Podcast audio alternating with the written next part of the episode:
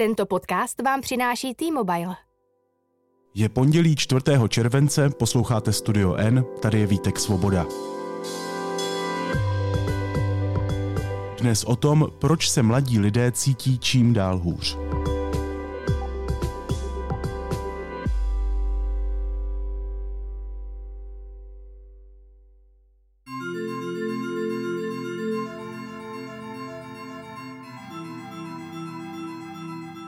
Psychické zdraví mladých Čechů se zhoršuje. Odpověď na to, proč se tak děje, je ale mnohem složitější než časté pouhé ukázání prstem na sociální sítě nebo tvrzení o křehčí generaci. Pojednává o tom velmi zajímavý text redaktorek deníku N Evy Mošpanové a Adély Karáskové z Koupé. Adélu teď vítám ve studiu N. Ahoj Adélo. Ahoj a zdravím i posluchače. Cítí se dnešní mladí lidé hůř než ti z předchozích generací? To je velmi dobrá otázka. My jsme si ji s Evou položili úplně na začátku, když jsme se do toho tématu pustili, protože je to věc, která se hodně opakuje ve veřejné debatě, že jsou ty dnešní mladí nějací citlivější, křehčí, že se cítí hůř, tak jsme se tomu chtěli podívat trochu na zub a eh, ono je to vlastně hrozně těžké zodpovědět, protože eh, je klidně možné, že dřív o tom ti mladí moc nemluvili, jak se cítí. Dřív prostě bylo přijatelnější být drsný a nemluvit o svých pocitech. Zatímco teď e, i v souvislosti s pandemí se to téma duševního zdraví dostává více do popředí, e, lidi se nestydí mluvit o tom, že jim prostě není vždycky dobře.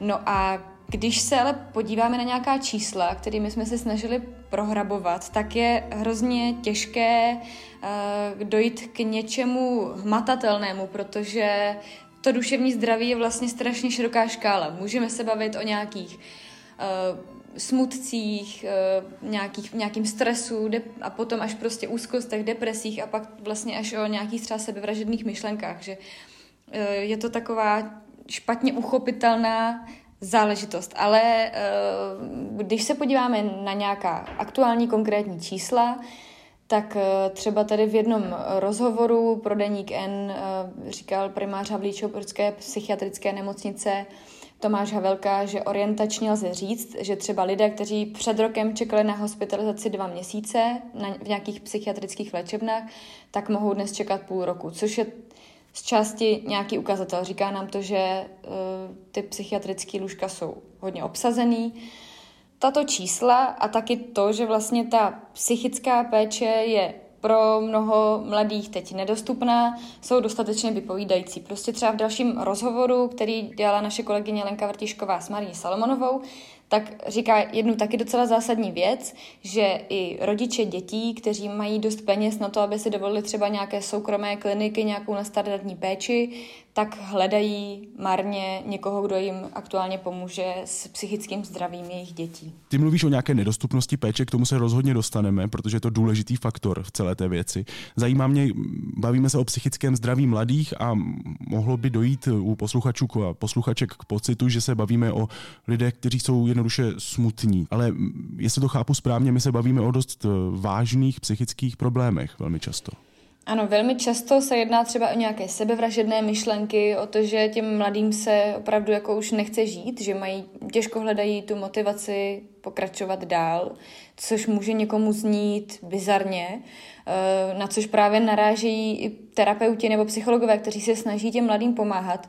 Eh, kromě té nedostupnosti péče jako takové, že máme prostě málo terapeutů, tak taková další bariéra, kterou ti mladí mají, je ta, že eh, ta starší generace jim to třeba, nechci říct nevěří, ale zlehčuje tu situaci, protože přece mládí je šťastné období života, eh, děti nemůžou být eh, nešťastné, děti nemůžou být v depresi a nemůžou mít takové myšlenky. Ale podle všech možných celosvětových ukazatelů a statistik se asi 50% eh, takových duševních onemocnění rozvíjí už ve věku kolem 14 let života a potom eh, dalších asi 20 nebo 30% se rozvine do 25. Takže právě toto období dospívání je to nejcitlivější, kdy se právě tyto věci začnou projevovat a je potřeba to eh, včas nějakým způsobem podchytit, aby se to nerozvinulo do té míry, že to dojde opravdu k něčemu strašnému. No mě jako silný moment vašeho textu a jako vlastně důležitý ukazatel, řekněme, přišla tahle slova, cituji. Mezi lety 1995 a 99 v Motole hospitalizovali po sebevražedném pokusu průměrně 25 dětí ročně. Mezi lety 2010 a 2016 to bylo průměrně 42 dětí ročně. No a za rok 2021 131 dětí. Konec citace. To je obrovský skok. Takže děti dnes páchají víc a víc sebevraždy, to opravdu nezní vůbec jako lehké problémy. Ta tvrdá data hovoří jasně. Může to být prostě z různých důvodů. Může to být i tím, v jaké situaci vyrůstají, tím, že prostě ty roky v jejich života, který mají být nějak formující, který je mají nějak ukotvit v těch sociálních dovednostech a v tom, jak prostě fungovat mezi lidmi, jim sebrali lockdowny a covid, kdy se vlastně nemohli fyzicky setkávat eh, a rozvíjet si ty svoje dovednosti a mm, upadali prostě do nějakých smutků. Může to být tím, co se na nás prostě valí. Vnímaj, jsou vnímaví prostě ty mladí lidi. Vidí, že je válka, eh, že je klimatická krize a do toho vlastně na ně mají eh, starší různé nároky na to, aby uspěli v životě, a nejenom, že by to byly tlaky zvenčí, ale oni prostě i sami třeba cítí nějakou velkou motivaci, nějakou chuť uspět, ale uh, těch cest a možností je strašně moc, takže je vlastně důležité uvědomit si, že pokud tady mluvíme o tom, že dnešní generace mladých je na tom špatně, tak to může být právě i tím, že se narodili do doby, kterou si třeba jejich rodiče neumí moc představit, jako že to byla ta doba, ve které dospívali. Už jenom to, že třeba musí být neustále k dispozici. To, že uh, jsou online a třeba když začínají pracovat nebo když studují, tak uh, se po nich vyžaduje, aby odpovídali na maily třeba v 10, v 11 večer. Uh, těžko můžou vypnout, že třeba objevují si úplně nové problémy, jak nám třeba popsala Kateřina Lišková z Linky bezpečí,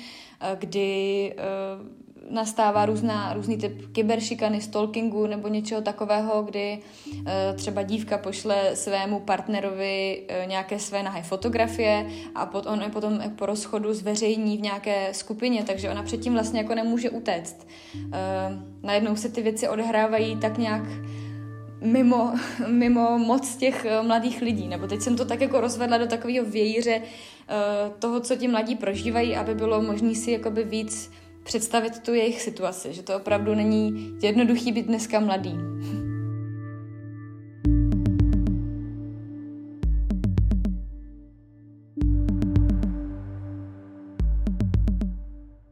Mluvíš o Kateřině Liškové z Linky bezpečí. Ta vám v textu taky popsala, že zatímco před 20 lety, kdy už pracovala na Lince bezpečí, eh, děti volali hlavně s třeba rodinnými problémy, s problémy ve škole.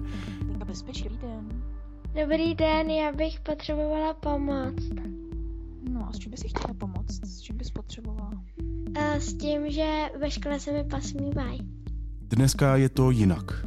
Ano, dneska volají právě s těmi temnými sebevražednými myšlenkami a s, s depresemi a úzkostmi a tak. Takže právě odborníci sledují, sledují i posun v tom, co ti mladí prožívají. Že vlastně se zdá, podle toho, co říkají, že to dětství a dospívání je prostě daleko méně bezstarostné než dřív.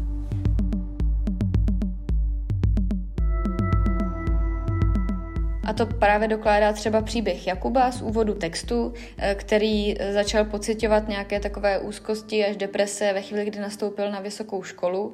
A zjistil, že se mu nějakým způsobem vytrácí ten jeho původní život, že mu z něj mizí ti lidé, které má rád, protože musí strašně moc času věnovat učení a jelikož je poctivý, Eh, tak eh, tomu opravdu věnuje všechno, i na úkor spánku, na úkor nějakého seberozvoje nebo nějakého odpočinku a osobního života a tak. A ve chvíli, kdy si to uvědomil, tak vlastně začal pocitovat hrozné strachy z osamocení a úzkosti a tak dále. Takže máme to doložené i na lidech z masa a kostí, kteří nám popisují, eh, že to není jako jednoduché prostě být dneska takovým jako mladým dospělým. My ty skutečnosti vlastně zkoumáme ze zkušeností lékařů, kteří mluví ve sněmovně, eh, ženy z linky bezpečí, teď vlastně konkrétního příkladu konkrétního kluka, který zažívá konkrétní eh, nepříjemnosti. Eh, Jestli to chápu správně, tak to tak děláme, protože neexistují data, která by nám o tom psychickém zdraví mladých lidí v Česku dala nějakou jako ucelenou zprávu. Přesně tak, na to jsme narazili, i když jsme se ptali různých výzkumníků, třeba z Národního ústavu duševního zdraví, kteří jinak shromažďují všechna možná data, eh, tak oni třeba říkají, že pozorovali, že během pandemie nebo během těch lockdownů eh, narostlo nebo zhoršilo se duševní zdraví právě třeba u těch mladých a u dospívajících, ale zároveň nemáme nějaká data, která bychom mohli srovnat v čase a říct si přesně, takto se nám tady zhoršuje duševní zdraví. Ale zajímavý je třeba číslo 13%, což je takzvaná prevalence, eh, to znamená nějaký podíl lidí v populaci, kteří mají nějaké duševní problémy, eh, kteří by potřebovali nějakou pomoc. A mluvíme tím vlastně o mladých lidech. To znamená, že 13% nějakých dospívajících mladých lidí má zřejmě v populaci celosvětově nějaký problém. A když se podíváme na česká čísla, na což upozornila právě odbornice Laura Bechyňová, která pracuje taky právě pro ten zmíněný Národní ústav duševního zdraví a dělá i terapeutku mladým lidem, eh, tak by to znamenalo, že v Česku máme 2,1 milionu dětí do 18 let. Jestli můžu teďka použít trošku nějakou takovou matematiku, eh, tak by to znamenalo, že tu pomoc by potřebovalo 270 tisíc dětí. Z toho je těch 13 No, jenomže my máme v registru ambulantní psychiatrie necelých 60 tisíc dětí do 18 let. To znamená, že nám tam velká část chybí, že ty někde chodí po světě a trápí se a my o nich nevíme. Počkej, to je 210 tisíc lidí, 210 tisíc dětí přibližně, když, když, kdybychom operovali s tímhle, dejme tomu trošku abstraktnějším číslem, který potřebují pomoc a nemají. To, to je vlastně docela alarmující. Proč to tak je? Proč je nemáme zachycené? Těch důvodů může být několik, ale ti odborníci popisují, že zvlášť v regionech nebo mimo větší města je to stále stigmatizující. Prostě pro rodiče uh, už jenom samotný fakt, že by jejich dítě mělo mít nějaký duševní problém, je uh, nějaká ostuda, nech, stydí se to třeba řešit, nebo to právě zlehčují, protože jim to ještě nepřijde zas tak hrozné. Takže to může být jeden z důvodů a druhý je samozřejmě i ta bariéra uh, nedostupnosti té pomoci a to, že my ji neumíme moc podchytit v těch počátcích. Že správně, mm, nebo bylo by úplně ideální v ideálním světě, kdyby třeba učitelé nebo nějací psychologové na školách měli přehled o všech těch dětech, kterým třeba se začínají rozvíjet nějaké problémy, ale to my ještě neumíme. A s tím by třeba mohl pomoct program všech pět pohromadě, který vyvíjí Národní ústav duševního zdraví. To jsme v tom článku ani nezmiňovali, ale přijde mi to jako hrozně zajímavý počin, kdy oni teď zavádějí, zkouší takový nový předmět, eh, který by mohl být eh, pro děti poměrně revoluční eh, v tom, že by se ve škole neučili jenom nějaká fakta a biflovat se, prostě kdy se co stalo a nevím, kolik má křídel, motýl, nebo prostě, a že by se neučili jenom ty faktografické záležitosti, ale učili by se i poznávat sami sebe, mluvit o svých emocích, fungovat v kolektivu, vytvářet nějakou bezpečnou atmosféru. Takže to je taková naděje, která je na cestě, že by v budoucnu třeba mohli učitele lépe poznávat a lépe zachycovat ty problémy už v zárodku. Ono to fakt vypadá, jako by nebylo dobře nic, když tu situaci v celé komplexnosti před sebe tak nějak postavíme, ale důležitou skutečností je právě ten nedostatek psychiatrické pomoci pro mladé v Česku, který jsi už eh, připomínala. Zjednoduším to, psychiatrů a psychiatriček pro děti prostě není dostatek. Dá se s tímhle v naší situaci vůbec něco dělat? A taky mě zajímá, jestli s tím chce někdo něco dělat, jestli tady je nějaká iniciativa třeba ze strany ministerstva zdravotnictví nebo ze strany vlády nebo odborníků. Rozumíš mi, je tohle něco, co se jako akutně, aktuálně řeší, protože to vypadá jako docela akutní a aktuální problém. No, to by mě taky hodně zajímalo z toho, co jsem pochopila uh, od odborníků, se kterými jsme se bavili, tak Teď už několik let probíhají takové pokusy o rozjetí nějaké reformy psychiatrické péče, jejíž součástí by právě mělo být jako větší dostupnost a tak dál. Ale víme, že to je právě jedno z těch vleklých témat, které se řeší e, dlouhou dobu, což je dané mimo jiné i tím, že psychicky nemocné děti za sebou nemají žádnou velkou skupinu, která by za ně bojovala. E, jsou tady sice nějaké iniciativy, které se snaží šířit osvětu, Eh, třeba na vypust duši, nebo prostě nebo Locika. Jsou to různé takové organizace, které spíš tak jako pomáhají dětem, aby se v tom zorientovali, ale že by někdo vyloženě tlačil na to, aby se navýšil počet těch lůžek nebo navýšil, e, navýšil e, kvalita té péče o duševní zdraví mladých, tak to bohužel tady v Česku moc není. Ačkoliv tady jsou různé pacientské organizace, tak tahle bohužel chybí a myslím si, že to je i jeden z důvodů, proč ta věc e, stále stojí.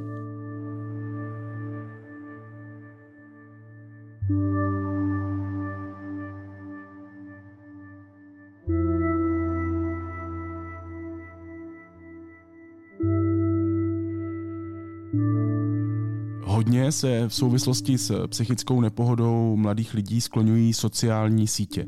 Ve vašem textu tuhle tezi ale vlastně dost přesvědčivě napadáte, bych tak řekl.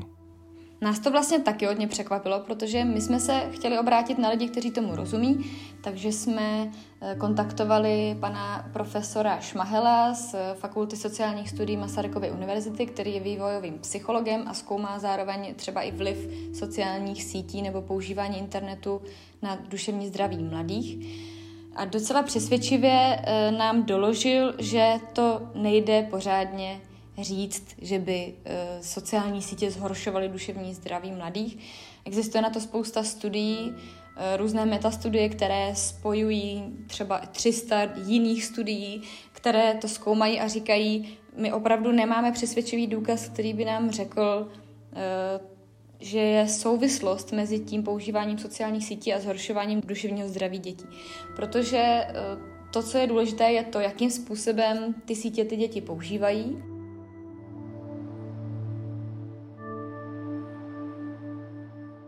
A čeho se třeba výzkumníci všimli z týmu pana profesora Šmahela, eh, že často jsou ty sítě takovým jako zrcadlem té reality nebo těch našich skutečných motivací, přání, tužeb. My si tím vlastně jenom tak jako expandujeme to, co už v sobě máme. Eh, když se třeba zaměřovali na dívky, které trpěly různými nemocemi poruchou příjmu potravy, tak eh, zjistili, že ve chvíli, kdy měli fázi té nemoci, třeba bulimie, tak eh, ty sítě podporovaly to, to jejich aktuální nastavení. To znamená, že se tam eh, hledali si informace o tom, jak hubnout, eh, navzájem se hecovali třeba s ostatními vrstevnicemi a tím pádem se jim ta nemoc třeba trošku mohla zhoršovat tím, že jim to v tom vlastně ty sítě pomáhaly, ale zároveň ve chvíli, kdy už se začali léčit, tak jim to naopak pomáhalo dostat se nahoru, že se tam hledali nějaké jako podpůrné informace o tom, jak se z toho dostat a tak.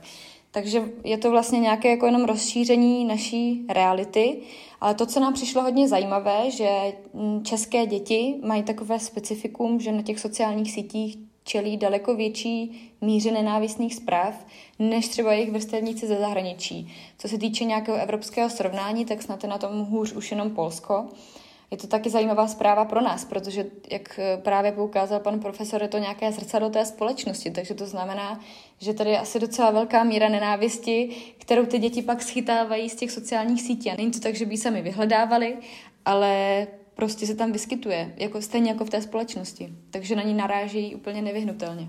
Zajímá mě, jak s psychickým zdravím mladých souvisí ten fenomén jakési jako nové generace, která je asi skoro vždycky podle té předchozí skažená, problematická.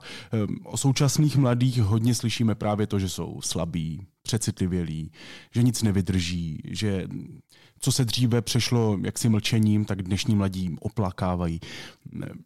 Jak moc má tohle vliv na duše mladých? A taky dá se to nějak měřit, tady ten fenomén? Přisoudit mu nějaká role? Teď to zase taky trošku rozbořím, protože když jsme se zabývali tím, jaká je ta dnešní mladá generace, tak jsme narazili na poměrně zajímavou věc a to je vůbec problematičnost toho říct, jako co je to generace, jaký má charakteristiky. Protože nějaké rozlišování na to, že mileniál je od tehdy do tehdy a boomer je od tehdy do tehdy a prostě generace X je, jsou lidi do, nevím, 25, tak eh, dost pokulhává. Eh, protože to, co ovlivňuje životy lidí, tak není jenom ročník jejich narození, ale právě třeba i to, co během života zažijí, eh, jaký významný historický události je potkají a v jakém věku je formují.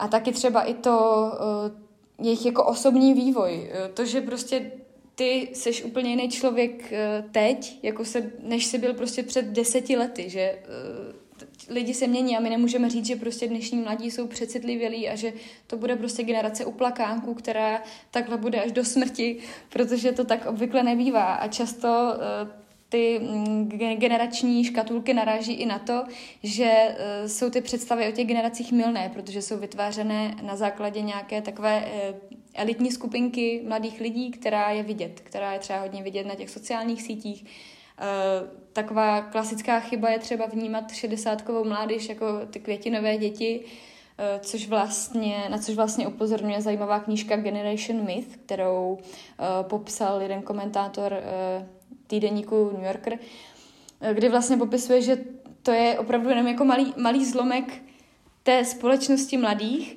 a my jsme jim přisuzujeme nějaké kvality a nějaké hodnoty, uh, který představuje tato skupinka, ale vlastně ten zbytek nevidíme a nevnímáme. Takže teď jsme to zase možná trošku rozbili, že celou dobu se tady bavíme o nějakých mladých a my vlastně pořádně nevíme, kdo to je. Se mi líbí, jak to rozbíjíte. Jednu, jednu věc za druhou. Pořád ale existuje, aspoň v, v mojí bublině, nějaká tendence ty mladé ponižovat tímhle směrem, jo? dělat z nich jako někoho, kdo je prostě přecitlivělý. Dá se tedy říct, že ty psychické problémy mladých často nebereme vážně? Jo, určitě se to dá říct a vypovídá o tom už jenom prostě třeba přístup eh, učitelů, některých učitelů. Někteří jsou samozřejmě osvícení, ale my, když jsme sbírali příběhy těch mladých lidí, kteří za sebou mají nějakou zkušenost eh, s poznáním ohledně svého duševního zdraví, tak jsme třeba narazili na Alenu Spálenskou, která je hrozně zajímavá mladá žena, studující psychologii, vystudovala i žurnalistiku a ta vlastně na to, že má ADHD, přišla až na vysoké škole a bylo zajímavé, jak popisovala, eh, že pro ní předtím toto to studium na Gimplu a na, na základní škole bylo docela drsný, docela nepříjemný. Eh, vlastně nikdo se nezeptal na to, proč ona má tolik poznámek, proč má prostě kázeňský problémy. Eh, neviděli zatím právě nějak, nějaký problém, třeba nějakou poruchu pozornosti, ale uh, právě to zlobení a tak, takže často prostě by nás měly tyhle věci varovat. Dospělí prostě vidí uh, nějaký problém, který jako řeší sám o sobě, ale nepodívají se třeba na tu příčinu, že to může mít nějaký hlubší důvod. Na závěr, bavíme se tu celou dobu o mladých lidech. Z dat Ústavu zdravotnických informací a statistiky ale plyne, že stoupil v Česku počet pacientů, kteří navštívili psychiatra plošně, ve všech skupinách. Nemáme se teda hůř jednoduše všichni?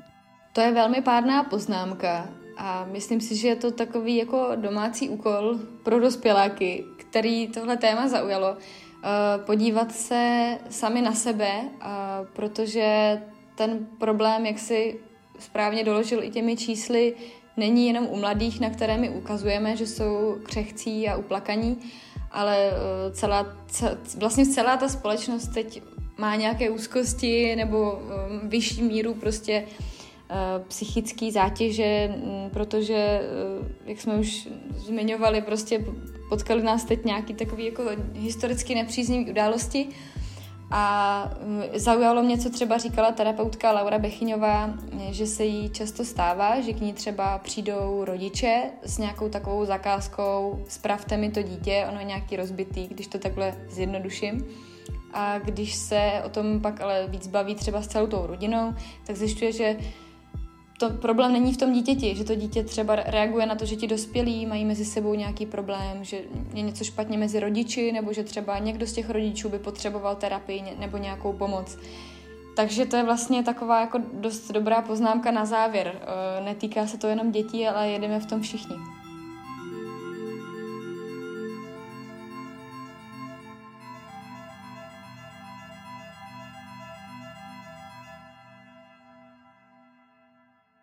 Říká redaktorka deníku N Adéla Karásková z Koupa. Adélo, děkuji ti, měj se moc hezky, ahoj. Taky díky, mějte se všichni. A teď už jsou na řadě zprávy, které by vás dneska neměly minout. Nejvyšší soud Spojených států zasadil ránu klimatickému plánu prezidenta Bidena. Nepřímo mu znemožnil omezovat produkci skleníkových plynů v biznisové sféře. Cituji, je to další zničující rozhodnutí, které má za cíl vrátit naši zemi zpět, reagoval Biden. Střelec v nákupním centru v Kodani v neděli večer zabil tři lidi a několik dalších lidí zranil. Tři zranění jsou v kritickém stavu. Oznámil to v noci na dnešek šéf kodaňské policie. Mezi 20 pohřešovanými po nedělním sesuvu ledovce v italských Alpách jsou čtyři Češi, napsala dnes italská tisková agentura ANSA. Obětí je zatím šest, podle médií je jedna z Česka. Jan Graubner po přečtení papežské buly při mši v katedrále svatého Víta usedl do křesla symbolizujícího arcibiskupský stolec. Stal se tak pražským arcibiskupem a na strategicky položeném Hadím ostrově v Černém moři, odkud se minulý týden stáhla ruská okupační posádka, byla opět vstyčena ukrajinská vlajka. Oznámila to dnes mluvčí ministerstva obrany v Kijevě Natalia Humenjuková.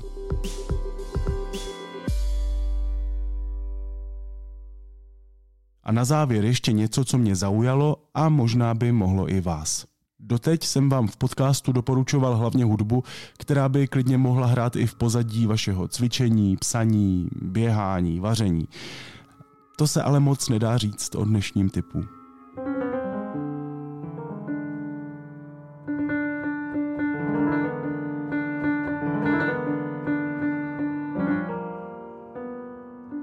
Americký hudebník Perfume Genius vydal nedávno desku Ugly Season. A ano, pokud si zrovna půjdete zaběhat do nějakých apokalyptických kulis, tak si klidně pustíte album příběhu. Jinak bych vám fakt doporučil soustředěně poslouchat.